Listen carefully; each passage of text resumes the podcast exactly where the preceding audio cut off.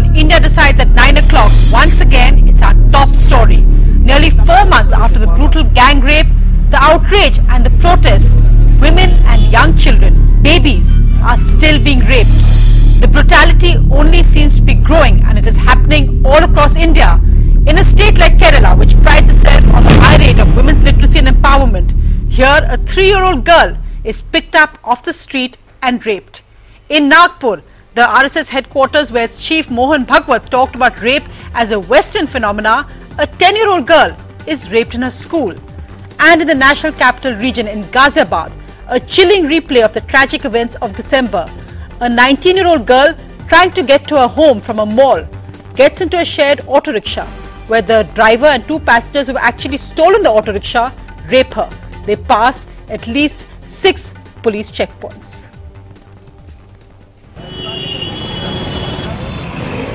It was a little after 8 p.m. when a 19-year-old girl took an auto rickshaw from a busy market area in Ghaziabad. The auto already had 2 men, but she wasn't worried. Sharing autos is usual here. For 2.5 hours, she was pinned down, gagged and raped. The 19-year-old girl got into one of the autos like these. Sharing autos is a fairly common phenomenon here in the Ghaziabad region. She was told that the 2 other men sitting inside the auto were actually passengers. Little did she know that they were in cahoots with the driver who had actually stolen the auto and taken her for a joyride. On their way, the auto crossed 6 police checkposts. But neither the police and the cops stationed on those checkposts nor the ones in the PCR vans patrolling the highway could get a clue about what was happening inside the auto. After having raped her on one of the secluded areas on the national highway, the 3 men left her on the road.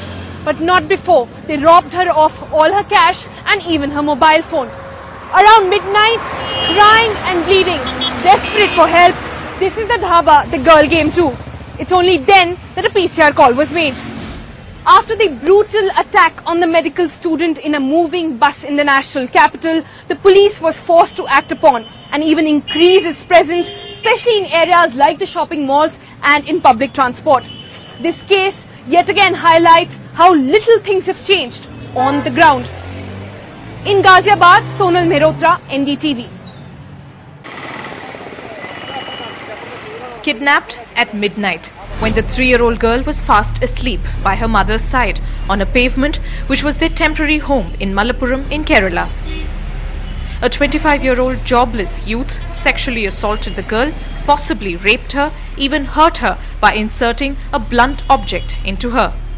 She was found abandoned, unconscious, bruised and suffering high fever, her clothes soiled in blood, mud, rodents.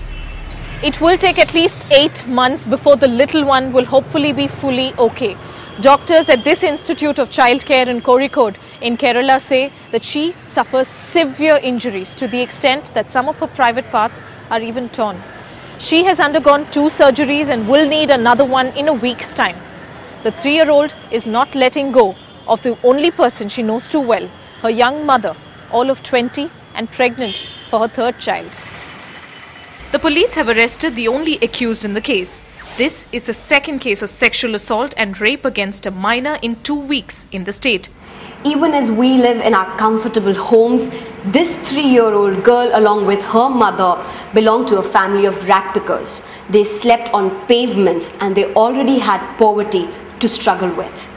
Now with the 3-year-old rape survivor in this family, the struggles and the vulnerability of this family has only increased. A 10-year-old raped at her school in Nagpur.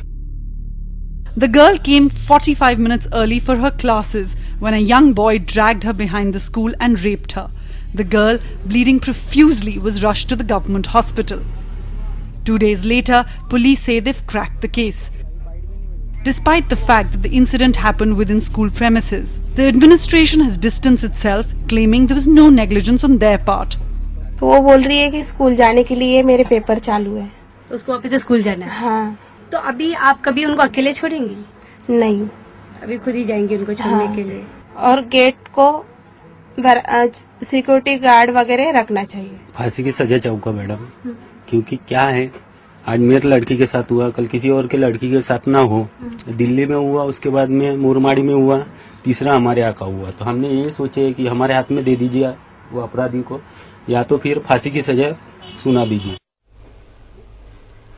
So the NCR, Kerala, Nagpur, where are women, not just women but young girls, as young as 3, safe in this country? Well, Sonal Mehrotra, who reported on the story from Ghaziabad, that's bordering Delhi, joins me from the same mall where this girl was trying to get home. She caught that auto. Again, like the Delhi girl gang raped in December, they were just trying to get home after going to a mall. So, Sonal, you covered that story extensively. 3.5 months later, you're covering another similar story. What do you see about what's actually changed? Nothing seemed to have changed really, Sonia. It's just a chilling deja vu.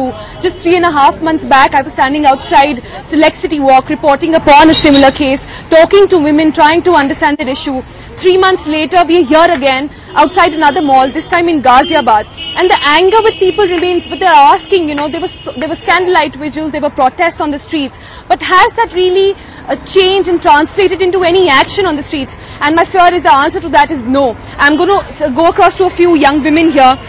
Tell me, it is precisely from this region, right across where we are standing. She boarded an auto. You also have to go to your hostel right now. How does that change, or does that get you any amount of, I mean, I'm sure a lot of fear inside? No, nothing has changed. I am a college student. I had take auto from here daily, but after the tomorrow incident, I'm very scared. It's very unsafe for women to go anywhere. It's very unsafe, and nothing has changed.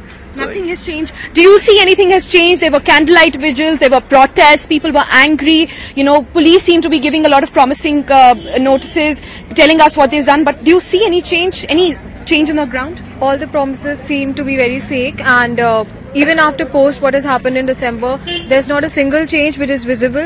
It's all fake and just false promises being given to people. Not a single change. I also have with me Sonia, father, a very worried father here. So I want to understand from you, when you send your daughters out, you obviously were telling me there's a sense of trauma. The moment she gets out of your eye, you feel what's going to happen next. What is the thing perhaps you would expect the government to do to get some immediate action, to get its act together right now? You see, first of all, I would request the government for two things, basically. Number one, there should be very, very strict and fast decisions should be taken for the culprits who are doing such type of things. That is the most important thing. And second thing, I will request the government, you know, that they should ask police to be more vigilant. Because I was reading in the newspaper where I have read that there were 3 or 4 police posts. There were 6 checkpoints. Six checkpoint, and you know it has gone unnoticed, which is very, very sad. I am very much afraid because my daughter also works, and when she is not there at home, I feel worried about her, to be very frank. You feel worried? They said that fast track course perhaps will be an answer, but. So yeah, I just wanted to ask you, because you actually reported you travelled that route that this auto rickshaw took with this young girl in it, through 6 checkpoints. Now, how is it that none of the police, again the fact that this had actually been stolen, this auto rickshaw, were the police not alerted? Again, it's a question of jurisdiction, because this actually falls into Uttar Pradesh, though it borders Delhi, and this young girl actually lives in Delhi. So you have many people travelling across the state's borders in a sense. How is it that the police did not see or suspect anything that this young girl was being held captive in this auto rickshaw? Well, Sonia, let's just describe the entire route to you. She boarded an auto from here, and then she was taken on NH24. Now, NH24 on any given day would be hugely crowded, and especially on a day like Saturday, it's bustling with people. There is traffic all over. Police expected to be more on the vigil. But when we travelled on the route this morning also, we didn't find many cops there. Even the ones who were there were lazing around. You know, they had their dandas in hand. They showed their presence, but there was no real significance of it. In fact, you know, getting more than one people, what happened in this case of getting more passengers than one, multiple ones in one auto is actually illegal, but it's happening right under their nose here in Noida, and nobody seems to care about it. You know, these people obviously are operating, the police is in the know of it, but it's all chalta hai. No, nobody seems to care about it till the time, you know, something happens. But now everybody's getting the question, even after these cases are coming to the fore, is government and is the police really sensitive and really looking forward to getting some change on the ground? Right, in fact, I'm going to travel now really from urban India, the heart of urban India, Ghaziabad, bordering Delhi, you're outside a bustling mall, to a very different story. And Radhika, let me go across to you currently in Kozhikode in Kerala. This is a story of a girl who had nowhere to go home. Home for her was a street. She had no roof over her head. She used to sleep with her mother, who was a rag picker, picked up off the street, raped brutally, and currently in hospital. We never look at safety of those who don't have homes to go to. It's often underreported. Tell us what you found in this tragic story. Pain, agony, and a huge sense of insecurity is all I found, Sonia, in this particular story of both the child as well as the mother, who of course refused to meet with us because she wants to spend every single minute with that child who is fighting for her life. She's gone through 2 surgeries. There will be another surgery upon her a week later. But the only person she knows, she recognizes, and she wants the warmth of is her mother at the moment. And the mother herself, all of 20, pregnant for her 3rd child, is by her side. Meals given to the mother right at the bedside of that child, because at this moment it is very important that the child doesn't develop infection, because it is important that she comes out of what the doctors term as diversion colostomy. So it is going to take at least 8 months, and experts say possibly a year, before the girl is actually able to be fully okay. And when we say fully okay, we are talking in medical terms. What about the trauma that she's gone through? Every time there is a case like this, there is a lot of anger, there are questions being raised. Yes, Sonia. No, I actually wanted to ask, when we say 8 months, and this is a family which doesn't even have a home, who is going to be responsible for this little baby's rehabilitation? We know that the police have arrested a man, a 25-year-old man, who apparently is jobless. Has he? What has he said, or what has he confessed to? And who is going to actually look after this child and the mother now? Well, A, the man, the 25-year-old jobless youth, as claimed by the police, has apparently confessed to this particular crime. But again, Sonia, of course, this particular case, the mother has given a testimony that she was harassed some days ago by a group of men, and she suspects that they could be behind this act, or one of them could be behind this act, which is why this gentleman was in fact identified. But it seemed that he put his hands on some other few men, and one of those, it seems, is now the only accused in the case who is in police custody. But talking of several other cases which you've reported, not just in Kerala, but several other cases, particularly against minor children, when there is a lot of public anger, it seems that the police is under pressure, and within hours or within a day, there is an arrest that is shown as a man who seems to have confessed.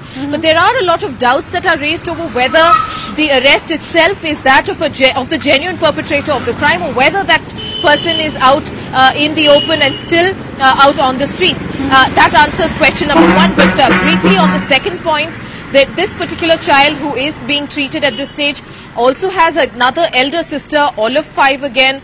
The mother is worried for her as well. The Child Rights Commission has taken custody of this 5-year-old child, and they do claim that this particular child as well, the 3-year-old child, will be taken care of.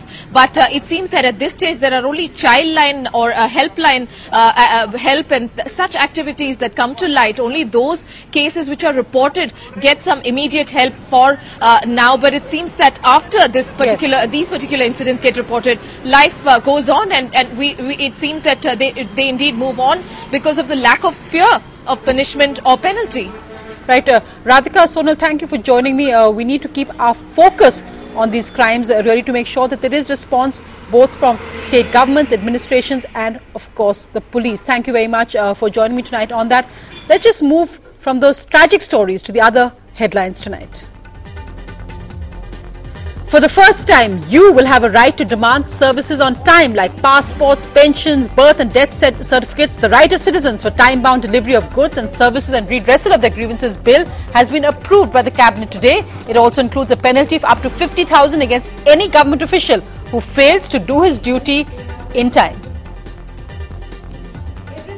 Universal old age pension could soon be a reality as protests grow in Delhi for a universal old age pension. The Rural Development Minister Jairam Ramesh assures them that this will happen. He doesn't give a time frame. He says in the Rajya Sabha today that the government has agreed in principle to do away with a criteria dividing them on issues of poverty lines. That there will be a universal old age pension. Meanwhile, a recommendation that the age of sexual consent be lowered to 16 doesn't come before the cabinet today as scheduled after a divide amongst ministries. The amendments which were meant to be discussed also reintroduced the word rape instead of the gender-neutral sexual assault. It may come up next week if consensus is reached. The investigation into the murder of DSP Zia-ul Haq is transferred to the CBI and the 4 FIRs filed. Raja Bhaiya, former minister, is named for conspiracy to murder. Zia-ul Haq's widow says that Raja Bhaiya must be arrested immediately. Ahead of a crucial UN resolution, the centre's ally, the DMK, slams the government's policy on Sri Lanka, says they must lead the voices against the Sri Lankan government for war crimes. The government, under increased pressure to vote against Sri Lanka at the UNHCR, Jayalalitha says the government is intimidated by Sri Lanka.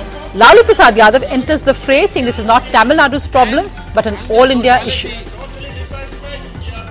Let India not merely vote in the UNHRC. Let India, sir, take the lead in drafting the resolution. Sir, Tamil Nadu consists more than 8 crore people. We are looking at you. We are looking at you. We are asking you, what are you going to do? Sir, आपकी अगर आप हनुमान बन जाएं तो सारे मसले हल हो जाएंगे. How we do it and what we do it, that freedom must be left to the government to be able to translate your wishes and your desires in a proper manner diplomatically. Former Italian Prime Minister Berlusconi is sentenced to a year in jail over the publication by his family's newspaper of a transcript of a leaked wiretap connected to a banking scandal in 2006 against a political rival. This sentencing comes in the middle of a complex political impasse arising from an inconclusive election last week. Berlusconi's sentence stayed till his appeals are over. The clashes get worse as lawyers and police face off once again in Jaipur. Lawyers go on a rampage, torching a vehicle and vandalizing a checkpost to protest against yesterday's police action against them. A DCP is also injured. Moving to our big focus on India Decides tonight. This is what elections should be fought and won on.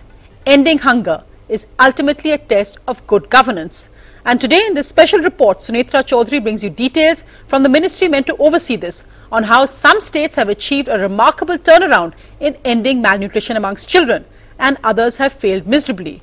The biggest shame is that in Delhi, India's capital, nearly 50% of children are malnourished. That's below states considered backward like Chhattisgarh. In fact, only Bihar and Odisha are worse than Delhi. The biggest turnarounds are in Gujarat, politically significant since the Congress has attacked Narendra Modi on his state's record, and in Madhya Pradesh and Maharashtra. These figures are part of the CAG report into the Integrated Child Development Scheme. Sunetra Chaudhary has the story. I'm going to say the statistic a couple of times just to drive it home. 50% of children in India's capital go to bed hungry. This horrific revelation through a CAG report accessed by NDTV shows that 1 out of every 2 children in Delhi is malnourished. This high 50% child malnutrition rate makes Delhi one of the worst of all states in India. Delhi, in fact, ranks just 27th out of entire 29 states. That's, if you look at it, just worse than Chhattisgarh. That's worse than, it's really in a bad situation. Only Bihar and Odisha are worse than Delhi. What are the reasons for the high incidence of malnourished children in Delhi, especially when states like Madhya Pradesh, states like Gujarat and Maharashtra have managed to turn it around? They had bad malnutrition rates, they've just changed it. Have a look at what's happening in Madhya Pradesh, where it used to be 50%, now it's down to 28.5%. That's not the only state. Even Gujarat has managed to turn it around. If you look at their rates, it's 70% in 2007 and it's now, that's the latest figures right now, it's now down to 38.7%. In fact, another state, Maharashtra, again a fairly dramatic improvement from 45% in 2007 to 25%. That can be done. Delhi has gone down since 2007, but it's still 50%. When questioned by NDTV, Delhi government officials raised doubts about the veracity of these figures from 2011. But could that be an excuse? Because it is provided by their own government. The Women and Child Development Ministry has collected all the figures together. Food activists say Delhi's malnourishment is due to the high incidence of infection in its congested areas. Perhaps one of the most shocking aspects of the story is just the absurd reasons for not helping children get better nourishment. In some places, they didn't have growth charts to monitor, and in some areas, they didn't even have a baby weighing machine. Back to you. Well, the startling new details from Sunetra Chaudhary, very important, because it's shown that some states have made a huge turnaround, and that's good news. But other states, and Delhi, India's national capital, needs to do much, much more. Well, joining me on that tonight, I'm joined by Harsh Mander. Now, of course, he's also a Supreme Court commissioner, special commissioner of the Supreme Court on the right to food. Also joining me are the politicians. I'm joined from the Congress from Andhra Pradesh, which again has a pretty bad record in fighting malnutrition. According to these figures, is Madhu Yaskhi Goud. I'm also joined by Pinaki Mishra from Odisha. Now, Odisha, of course, has traditionally been backward, and it hasn't done as well as it should have. The success story is, of course, Gujarat, and that's politically significant because we know that Narendra Modi has been in the eye of a storm over his remarks on malnutrition and how it's caused by Gujarati women wanting to keep their figures. But the success story here of Gujarat's turnaround. Also with me tonight is Prasoon Joshi. Now, he's a citizen of India who has come into tackling this malnutrition problem with what he can bring to the table. And that, of course, is his writing, and he's helped with the Prime Minister's campaign against malnutrition. Prasoon Joshi, I want to actually begin with you because you've studied this problem. You've been part of the Prime Minister's campaign.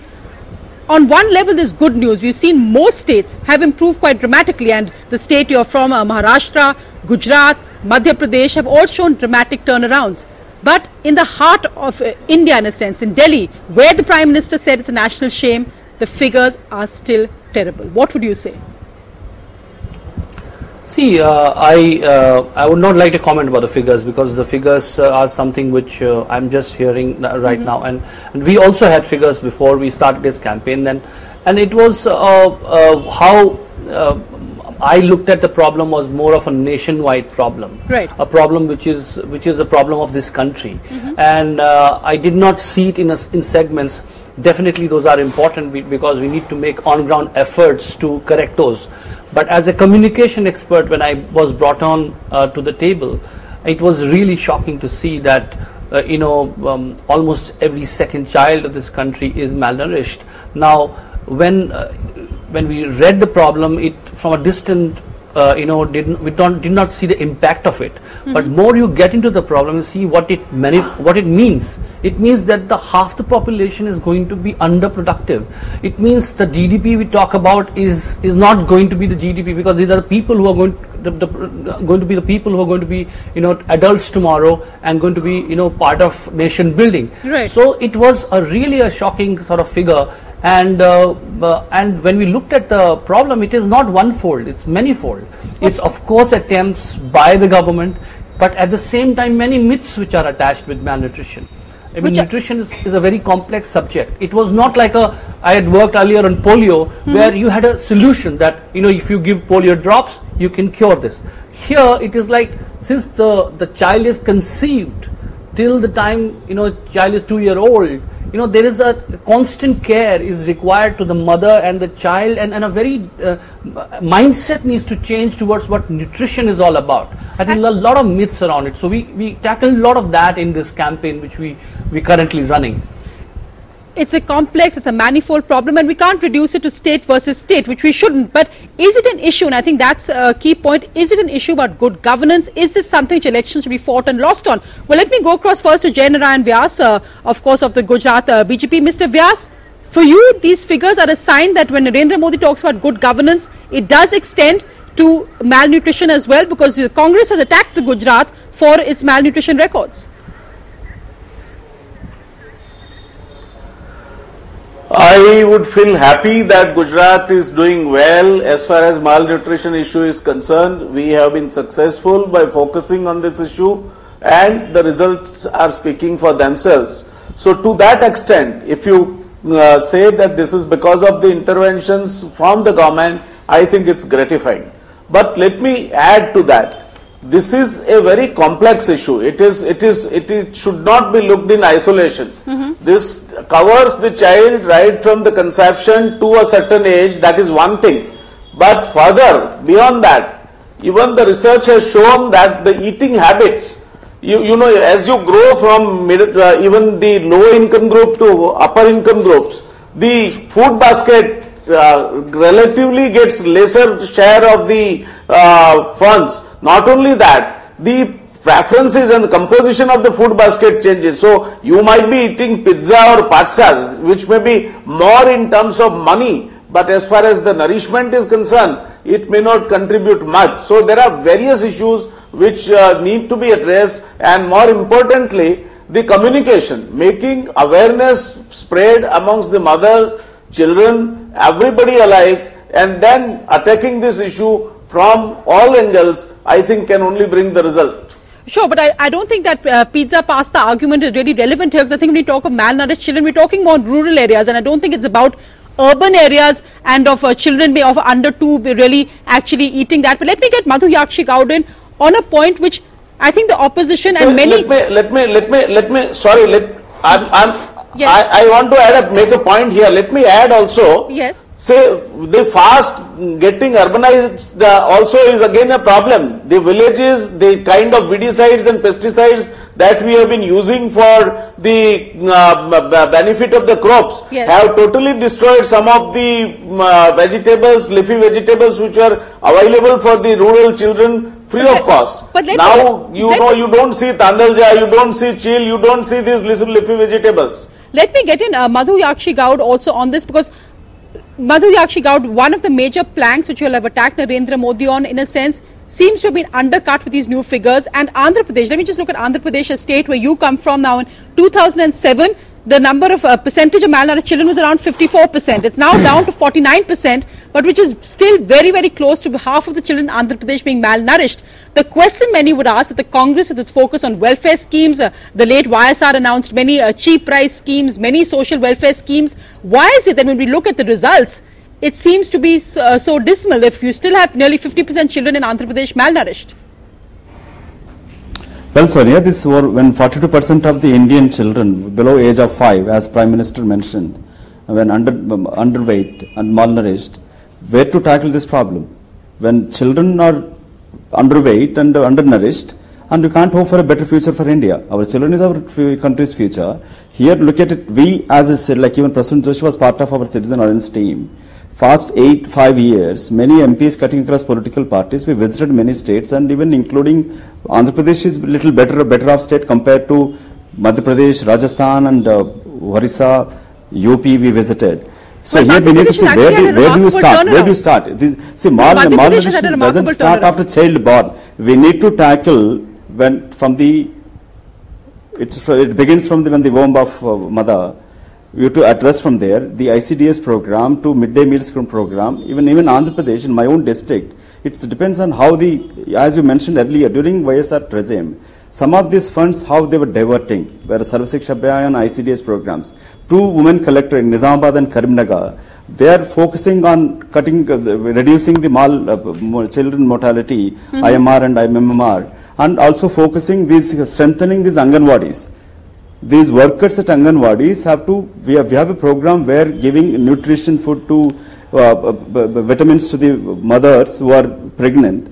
The even ICDS program taking care of nearly 34 million children. But Madhu Yaskhi Goud, you're not really answering the question. You're not answering the question I asked. Because while you take 41% as the national average, the point is that certain states, of course, add to that, like Bihar, which is around 80%, add to those national average. So it's skewed. Some states have performed remarkably well in changing their story. Madhya Pradesh is one of them, a BJP-ruled state. Maharashtra is one of them, a Congress-ruled state. So it's not about the party necessarily, it's about the governance and the chief minister involved. In that sense, how Sonia, the Congress states that have devoted so much funds to welfare don't seem to deliver results. We formed a citizen alliance group, sensitizing right from president to prime minister, planning commission, vice chairman to various chief ministers we visited. This is, as you said, it's not a state-wise problem. You have to tackle it in multi-pronged approach here. Various, you can't say after child born. We need to tackle from right from when child is in mother's womb. And it is administration, it's implementation problem here. It is a district administration, some of the district, we suggested to the various government, at Prime Minister also. Yes. Encourage those district collectors and magistrate who perform very well. And try to introduce some award for them. And it is district level implementation has to be required. Midday meal, look at Akshaya Patra scheme with the government supported scheme, supplying every day 1.3 million meals to the government and government aided school children. So the partly, see, the government is not complete, you can't totally depend on ICDS program here. We have to solve private partnerships required here. Nandi Foundation doing extremely good work. I've taken a point from it. Let me get in Harsh Mander, who's actually seen the performance of different states. Harsh Mander, when we talk about governance, is that what it boils down to? Madhu Yaskhi Goud says not entirely. This is an all-India problem. Don't look at individual states. But do you think it is important to pin accountability to chief ministers? Absolutely. I mean, I do think it is a governance issue. But I need to start with one, you know, disclaimer, I think, for your viewers. Mm-hmm. I looked at the data in the CAG report, and you see one of the big problems in our country is actually uneven quality of data. Mm-hmm. You know, the government did the NFHS, right, the sort of definitive survey in 2006 and has not done another survey mm-hmm. because the malnutrition figures were really embarrassing, but it doesn't help. So you know, the CAG has put together data which I don't think is very comparable.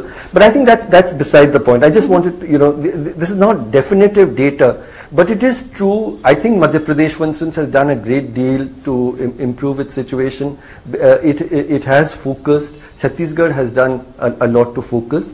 And on Delhi's figures, I just wanted to say something. You know, Delhi's figures, whether it's 50%, even the NFHS figures were quite high, not quite as high as 50%.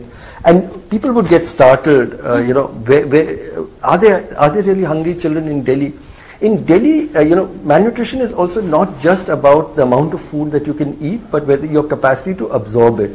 And I think that the fact that 35 to 40% of Delhi's children actually live in really insanitary slums, which don't have clean water, where sanitation is not there, and the inner city areas, that is part of the story. My very strong feeling in Delhi, and even NGOs have done studies which have shown very high levels of malnutrition in Delhi. In fact, worse than sub-Saharan Africa, and that's really a wake-up call. And it is because not that, you know, even my street child can earn picking rags 100, 150 rupees. It's not that you don't have the money to eat, mm-hmm. but if you live in an environment, so it is really the fecal-related. Then there's the question of the mother. You know, malnutrition sets in the first 2 or 3 years. If yes. the mother has no, you know, has to go out to work, yes. she can't breastfeed her child. There are no creches. No, and her capacity also the need for creches, for daycare centers, need for maternity benefits, so that and the mother. And all this we're talking about not in, as I said, in a backward region of India. We're talking about this in our national capital. It's under the nose of not just our chief minister, but of all parliamentarians who attend parliament. Pinaki Mishra, come in here because I think it's. I'll just come back to Harsh because I wanted to just contrast. The absence of caring, I think. It's the absence of caring, of seeing what's under our nose. But Pinaki Mishra, come in here. We compare Delhi and Odisha, some of the poorest areas in districts of India, of course, in Odisha, and the malnutrition figures are almost the same. Yet you have here, both in Delhi and in Odisha, you have very popular chief ministers who won. Naveen Patnaik, of course, marking 13 years as chief minister. Why is it that malnutrition still remains so high in a state where central funds, state funds have been poured in year after year? Sonia, please give me a couple of minutes sure. because you know this is very important that I nail this issue on your national program. I'm very grateful to you know, Mr. Harsh Mander, that you know, he's shown some skepticism about the data that has you know, been formed the backbone of this CAG report. Because you know, frankly, if any of us had shown skepticism, we would have said the politicians, as usual, are showing skepticism about the CAG report. You know, since it's somebody as highly regarded as Mr. Harsh Mander, and you know, he's one of the most respected figures in this field, along with Mr. Saxena, NC Saxena, who's the other Supreme Court appointed yes. commissioner. I think you will realize that there is a problem, and mm-hmm. I'll tell you what the problem is. The problem is that this data is completely faulty. The fact of the matter, Sonia, is that Odisha, mm-hmm. As per the national, you know, the Family Health Survey 3, which was done in 2006 that Mr. Mander referred to, yes. has shown a drop of from 52% to 42% in malnourishment. It yes. is the sharpest drop in the country. The national mm-hmm. average drop was 2%. And this is when Naveen Patnaik took over in 2000. Mm-hmm. Prior to that, the second survey, I think the figure was some 70% odd. So from 70% we are down to 42% in 2006. Mr. Mander is right, there has been no latest sample done. We've done third party NGO sampling now. We are down to 38% apparently. So these figures are completely faulty. With great respect, I just want to ask you on that figure, that isn't it worrying considering this is how we're auditing one of our most expensive welfare schemes, ICDS? No, the central government, ministry as far as is concerned, there must be savage indictment. There must be savage indictment. I'll tell you that straight away. You know, there are so many faulty issues here that I have to tell you that we could spend a whole program of yours on indicting what is going wrong there. But let me just say what the Supreme Court commissioners, in fact, have recommended replication of the Odisha model as the ideal model, and that's Mr. Mander himself. You know, the Planning Commission has done a survey, and they have said there's high level of satisfaction in the the areas which are most affected state. No, but Mr. J. Panda was part of Citizens Alliance, travelled to Maharashtra too. So you're saying Odisha has actually done well, and you won't buy the Gujarat figures, Madhu Yaskhi Goud. Is that politically motivated that you won't buy the Gujarat figures? It's embarrassing compared to how, say, Delhi and Andhra Pradesh are doing. As I said, see, I can start defending my state. Let's not get into this, because we last 5 years, including their Pinaki's own party MP, Mr. J. Panda, visited Supriya to Sachin and visited even Varisal. So we're sensitizing chief ministers. Even with our efforts, it's raised in the NDC, discussed in NDC. So let's not discuss and defending the which state done well, which state's not done better here. There is various programs to be clubbed here, right from food security bill, which is required, and poverty elimination programs to employment guarantee scheme, national rural health mission scheme. All this has to be combinedly put it. So if you start saying the figure says, we can differ. We can say that okay, Gujarat doing well. I can give a different figures also. So let's not get into the, first of all, we thank you to you, Sonia, to raise this particular issue here, other than just political issues here. So there are various programs. Government is serious about it. Prime Minister has taken very seriously. Do you want to come on this? I agree. To allocating the funds, midday meal scheme is most important to eradicate. Madhu, I just want to bring in Prasoon Joshi here, because I think we shouldn't get too much nitpicking of figures. I agree that what Pinaki's point, that we must assess whether the figures are faulty or not. But isn't it worrying? Isn't it worrying that for such a huge program like ICDS, let me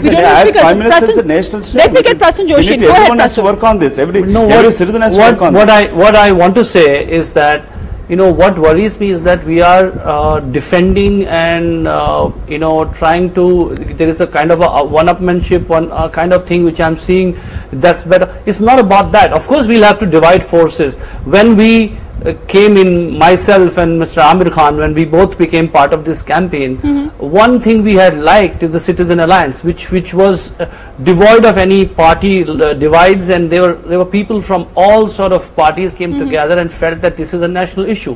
And I think when figures come in front of us, rather than getting shocked and getting, you know, more proactive in terms of and examining what we are doing, where we are going right and where we are not going right, and you know, increasing our efforts, we should not get on to sort of start, you know, try to outshine each other, because that's not what the motive is. The fact is, this country's and there is a huge difference. I am also hearing the word hunger. I think the hungry versus malnutrition is very different. Yes. See, your stomach could be filled, but you could still be malnourished, because there is a certain kind of complex education required about it, which is actually very simplistic. In this campaign, we have tried to simplify it. That is not that difficult to take care of the mother when she is conceiving a child, and what kind of food she should be getting for 9 months, and how breastfeeding, which is a misconception that a colostrum is not good, and we try to tackle that also. That don't throw it. It's a very important thing for the child. Post that, what kind of, I mean, we have even advocated no water at all for 6 months. For the first it's only breastfeeding, because the contaminated water we have in our country, to save the child from that. If the child only is breastfed, then a lot more chances of child survival. So I'm saying there are many issues which we need to bring into the forefront, and I think media itself, I don't think we have taken malnutrition as seriously.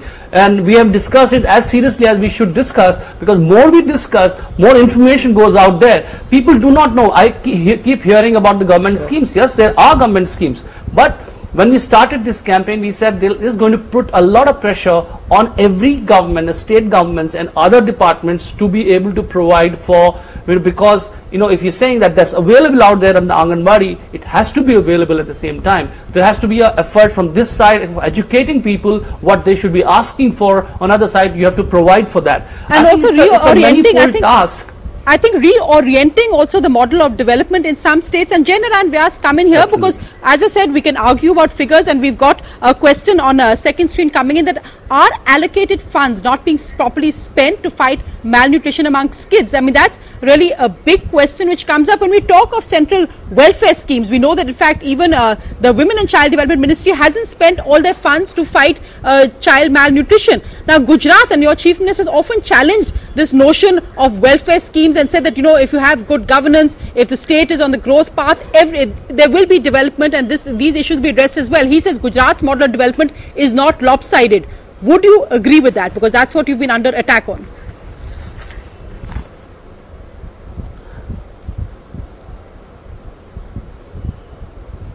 Jai Narayan Vyas, go ahead.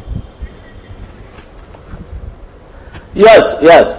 I would like to say like this. Number one, that as far as these programs which were being discussed, more or less every government has similar programs. And the central government also chips in with similar kind of programs to help reducing the malnutrition. The difference as far as Gujarat is concerned is, according to me, in three major areas. Number one, the good governance, where these programs are taken to the people and the beneficiaries effectively and implemented. That is one. But more importantly is the Chief Minister of Gujarat, who has led this program from the front. He has made this program, converted this program virtually into a people's movement. You know, there are voluntarily donation camps for Sukhni, for example, for the pregnant mothers. The dairies collect additional milk, which is then fed to the malnourished children at the school level, when every day the dairy milk collection is done. Gujarat, you know, you may be aware, produces 9% of the milk produced by the country. So these are some of the voluntary donations programs. Then the society is also encouraged to donate one day meals in the school, where they serve good nourishing food to the children. So this has been converted, according to me, apart from all this folic acid, iron tablets and the bulbs and the kind of state government allocated programs funds, and all these things, central funding. And the monitoring. No. The movement has been converted into a people's movement, and that is where I think I have seen the dramatic change as far as malnourishment is concerned. We have been able to contain it, and now we are on the improvement curve. So I think that is where the major difference lies. Pinaki Mishra, you wanted to react. Go ahead. Go ahead, Pinaki. Yeah, you know, Sonia, I just want to agree with Prasoon Joshi. He's absolutely right that this is not a contentious or fractious debate at all. And there is no occasion for one-upmanship. But, you know, one has to feel a little sorry if your major headline on, NDTV says that Patnaik has failed. Then that's a little sad, because this is really one of his significant successes, and therefore that's what I feel sad about. That and let me tell you that this is the central government in this particular ministry has been one of the significantly poorly handled ministries, with great respect. You know, we've been for 90 days, 100 days, 120 days, money doesn't come. So for 3 to 4 months, the state is completely starved of money, because there is absolutely such a laggardly approach in sending money.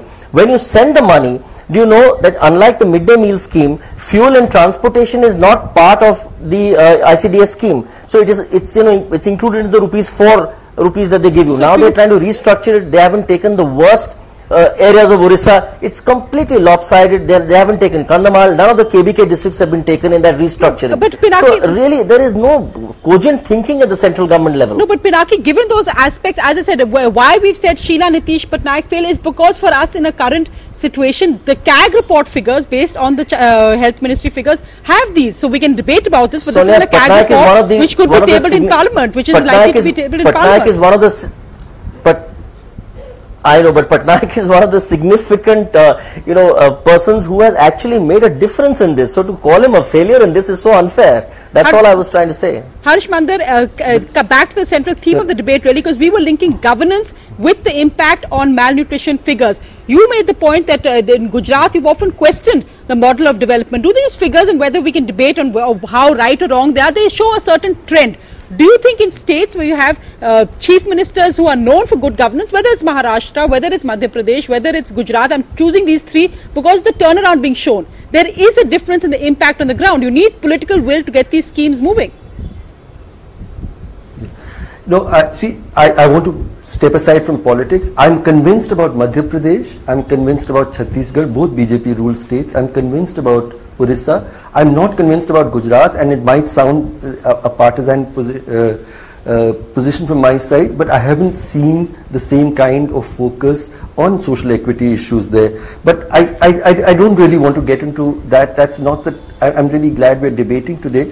Three, four things I wanted to very quickly say. Firstly, the fact that we don't have data which we can really rely upon is not an accident. It's something that what we hold really important, we will count, and we will monitor. So I think that's one thing, that we must have better data. Second, please recognize that 1 in every 3rd malnourished child in the world is Indian. So India, I mean, if anything is important in this country, we need to make it. We're reflecting on a food bill, but the food bill, the standing committee has actually got a recommendation not to put ICDS into the food bill. At least let us make it a legal requirement. The ICDS system itself barely identifies, Sonia, how much the ICDS recognizes 1% of children to be severely malnourished, yes, whereas our own NFHS data says 17%. So our system is not doing this. And also auditing the money spent. The fact that the ICDS scheme actually underspent, it didn't use all the funds that was actually given to it in the first place. As Pinaki complains about not getting funds, the central ministry hasn't even used all the funds that it actually got. I'm just going to get two very quick more points. Yes. Just one, yes, one. Just that along with food and nutrition, we must look at sanitation. 60% of the world's open defecation happens in India, and I think the malnutrition story is also very strongly linked to very poor sanitation, and we need to think about that as well. Mm-hmm. And finally, that the breastfeeding, if the mother has to breastfeed for the first 6 months, please think of the impoverished mother who has to work every day after her child is born. Unless we really can create conditions where she has maternity benefits, she can sit in her home, she can take care of her child. So how will you give her the environment for that? Really, Madhu Yaskhi Goud, final comments, very quick final comments. So my quick comments here, my practical experience when we visited Madhya Pradesh, Bihar and UP. Even Bihar and UP, Dimple Yadav also with us, we found those Anganwadi workers forging the books. They're giving the data without even checking the children. The weight was manipulated and wrongly noted that children was there, then weighed and distributed the nourishable food for them. So these figures are completely fudged. So don't go with the figures. We never went into political here. We took cutting across political parties. You should appreciate one senior journalist, Nirja Chaudhary, was instrumental to organizing MPs to citizens, and including Amir Khan roped into this program. And central government, Prime Minister has taken very keen interest on this. Various programs taking up to the NDC to. But then, Madhu Yaskhi Goud, if these figures are fudged. These figures, I can assure you, Sonia, these figures are fudged. Which figures do you actually believe we have to take? A final call somewhere, which figures we actually believe, as I said, these are figures in a CAG document given by a Government of India ministry, which figures do we actually believe. We have to leave this debate here, but I think the larger issue is, as Prasoon and Harsh and all of you have pointed out, it's a malnutrition of India. It's not just about which state has done better or not, but it does show which state is delivering. Thank you all very much for joining me tonight. We're going to take a quick break. After that, well, on the eve of Women's Day, Shah Rukh Khan announces what will be a major change in Bollywood. Ladies first, at least in the titles of movies. I personally believe that women are anyway superior. It's a come down for them if they try to be equal to men. But I think it's a point needs to be made. Shah Rukh Khan championing the cause of women as he launched his latest ad campaign from the sleepy town of Panchani, where the king is also shooting for his latest film Chennai Express.